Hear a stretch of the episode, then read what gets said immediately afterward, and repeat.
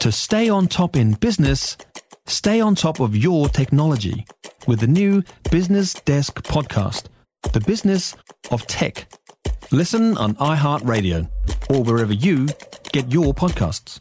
The Parliament is back, of course. As we saw yesterday, the 100 day clock is still ticking and we have work to do. So 2024 is underway. Prime Minister Christopher Luxon's with us. Very good morning. Good morning, Mike, and Happy New Year. Happy New Year to you too. This UN funding, you said yesterday, until the Foreign Minister's satisfied. What's he need to see to be satisfied? Well, look, I mean, we need to understand these uh, allegations. They're incredibly serious. They need to be properly understood. They need to be properly investigated and urgently. Um, to give you a feel for it, Mike, uh, we make about a million dollar contribution to uh, UNRWA um, each year. Uh, and um, what we're saying is, look, we're actually not going to make any further contributions until the Minister of Foreign Affairs is comfortable doing so. Uh, there's obviously a UN investigation underway. We'll take that very seriously. Uh, but we're obviously still committed to humanitarian response. We've, you know, in the, in the caretaker period, uh, the former Prime Minister and myself agreed that we would spend $10 million through the International Red Cross and also through the World Food Programme. So New Zealand is supporting uh, humanitarian assistance in Gaza. It's just that we will, um, with, you know, we're not making any further contributions until we're confident, given the serious nature of those allegations. Do you believe what Israel says? Well, I don't know, and that's why we need to make sure that we are very confident that actually, historically, it's been an organisation, as you know, that delivers a lot of aid uh, into into the region. Uh, it's an important uh, organisation. The, the, allegations are pretty concerning and, and very serious. Uh, we want to make sure that. Um, that's been sorted before we actually put any ah. further money there. So, so you want to be confident that it won't happen again. You don't doubt that it did happen. Well, I don't know. I mean, all, all I've heard is the same allegations that you've heard through media uh, reports.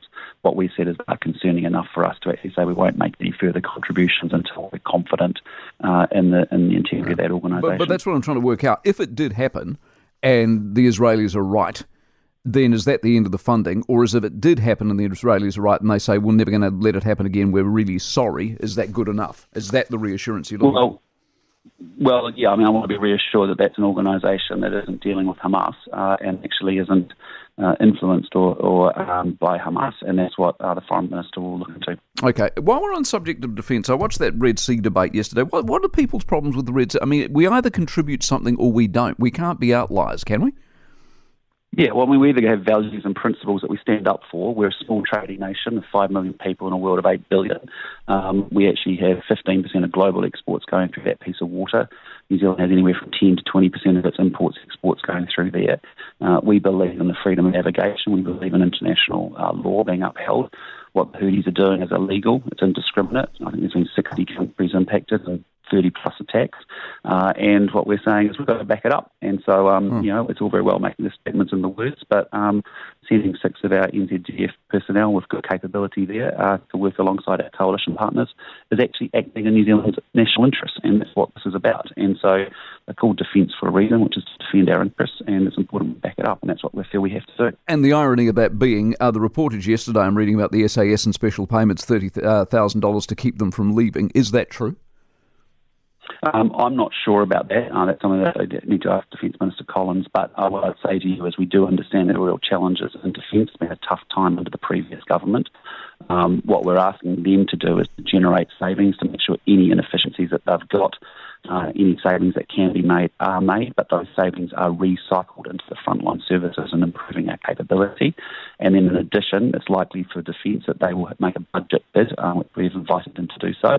And as we go through the budget, uh, there are places like health and education and defence that we acknowledge that we'll need to spend more money given cost pressures and challenges that they're facing. So, um, you know, we, we have a job to do on defence. Uh, it's important because actually foreign affairs, defence, security, intelligence, trade, uh, all of those issues are linked together. And this is a country that I think has lost some influence internationally, and we need to get out there in the world and hustle.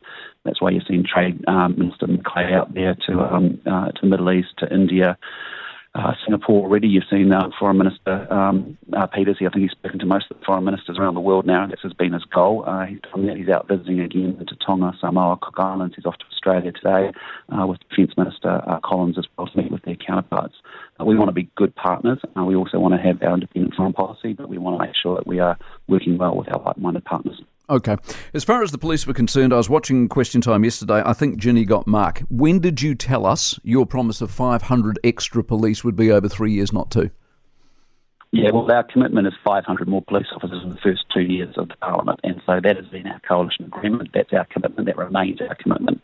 Mark may not have expressed himself as well as he should have. Um, what he was trying to reflect actually in, in, the questioning was actually there are major challenges that police face in actually driving that recruitment.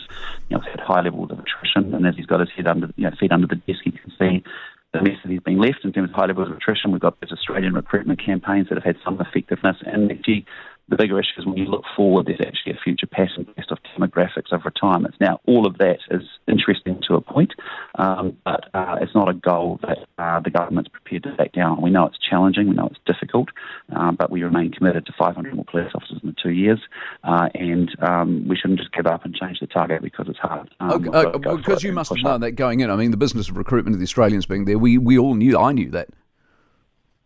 Yeah, no, no, I appreciate it. It was challenging, but uh, our goal remains 500 police officers okay. in the first two years. so the Labour claim is wrong. So he, he he certainly seemed to indicate that it was over three years. It's not. It's over two years, as you said you would deliver. So Labour's claim that you back down is wrong.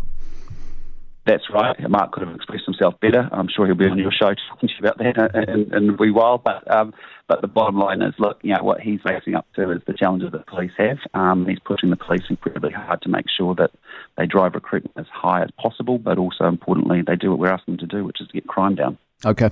David Seymour, do you have a problem with David Seymour's policy to have a look at this business of the treaty or not? Look, we've agreed. You know, no, I know what you've agreed. I know what you've agreed. Yeah, do but, you have a problem yeah, with it? Uh, well, I mean, um, we don't support it as a national party. It's not our policy to take a, a treaty principles bill into a referendum. We don't think that's helpful. It's a big part of ACT's policy, and we respect them as a party. That's important to them. Uh, in the coalition agreements, uh, where we came to was a compromise, where we said, well, okay, this coalition government will support it first reading. There's no commitment, intention no, I get that. take it beyond that. What's, what's uh, wrong with it, though? It's, it's, to, to prevent, I just don't understand what the problem. All the guy wants to do is talk about it. What's wrong with that?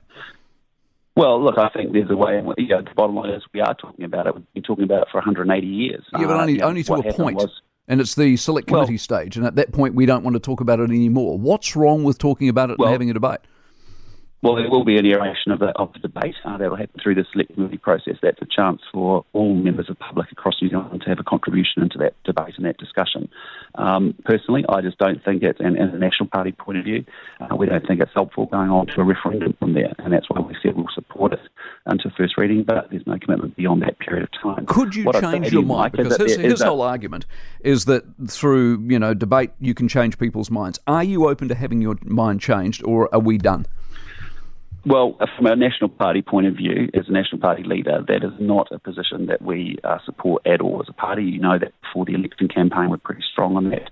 I appreciate the ACT Party has the reverse position. They're very strong on that. They think that's a very important thing to go to a referendum. We came to a compromise where there will be an aeration of those issues, an opportunity for a debate and a select committee process.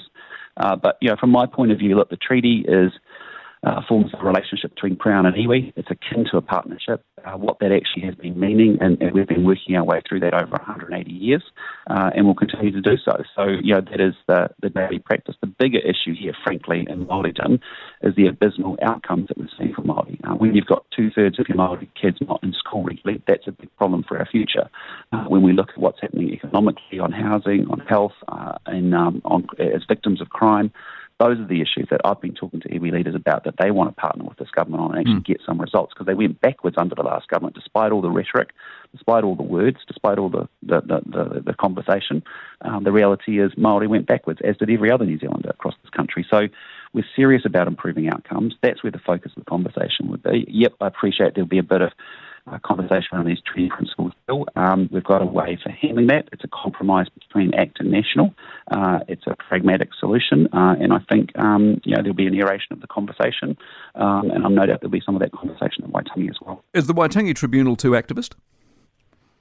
Um, well, again, you know, one of our broader thoughts is that, and it's not just us. It's, it's um, you know, if you have people like Chris Finlayson saying as treaty settlements have come to an end, it's quite uh, entirely appropriate to actually sort of start to think about what is the future role of the Waitangi Tribunal, and those are questions that we do need to address. Exactly, and isn't that what David Seymour's trying to do? It's all he's trying to do, and as Shane Jones quite rightly said, it's this is government business, not tribunal business that this is a mania, well, and what you've seen the on the uh, Marae over the holiday period are just crazy people who have misread everything, and the whole thing's blown up. Well, I would just say to you, you know, having met with iwi leaders, you know, for the last year and a half on a regular basis, and having, you know, even just recently was in my car for a couple of hours, you know, all of their leadership team and, and governance group.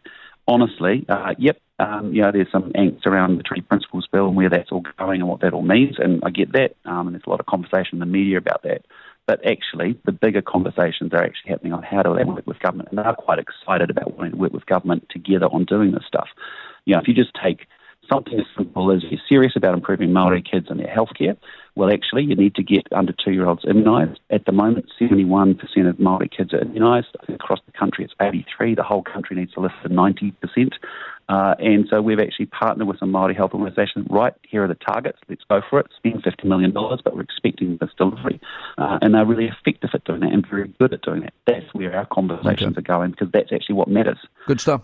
We'll catch up again soon. Appreciate it very much. Christopher Luxon, Prime Minister, a busy year ahead. You can hear it, can't you? For more from the Mike Hosking Breakfast, listen live to News Talk ZB from 6 a.m. weekdays or follow the podcast on iHeartRadio. If you enjoyed this podcast, you will love our New Zealand Herald podcast, The Little Things, hosted by me, Francesca Rudkin, and my good friend Louise Ayrey. We focus on all the little things that you can do to make a positive impact on your life and to cut through the confusion from the health and wellness industry. Join us every Saturday to hear from the experts for all the tips and advice you need. Just search The Little Things on iHeartRadio or wherever you get your podcasts.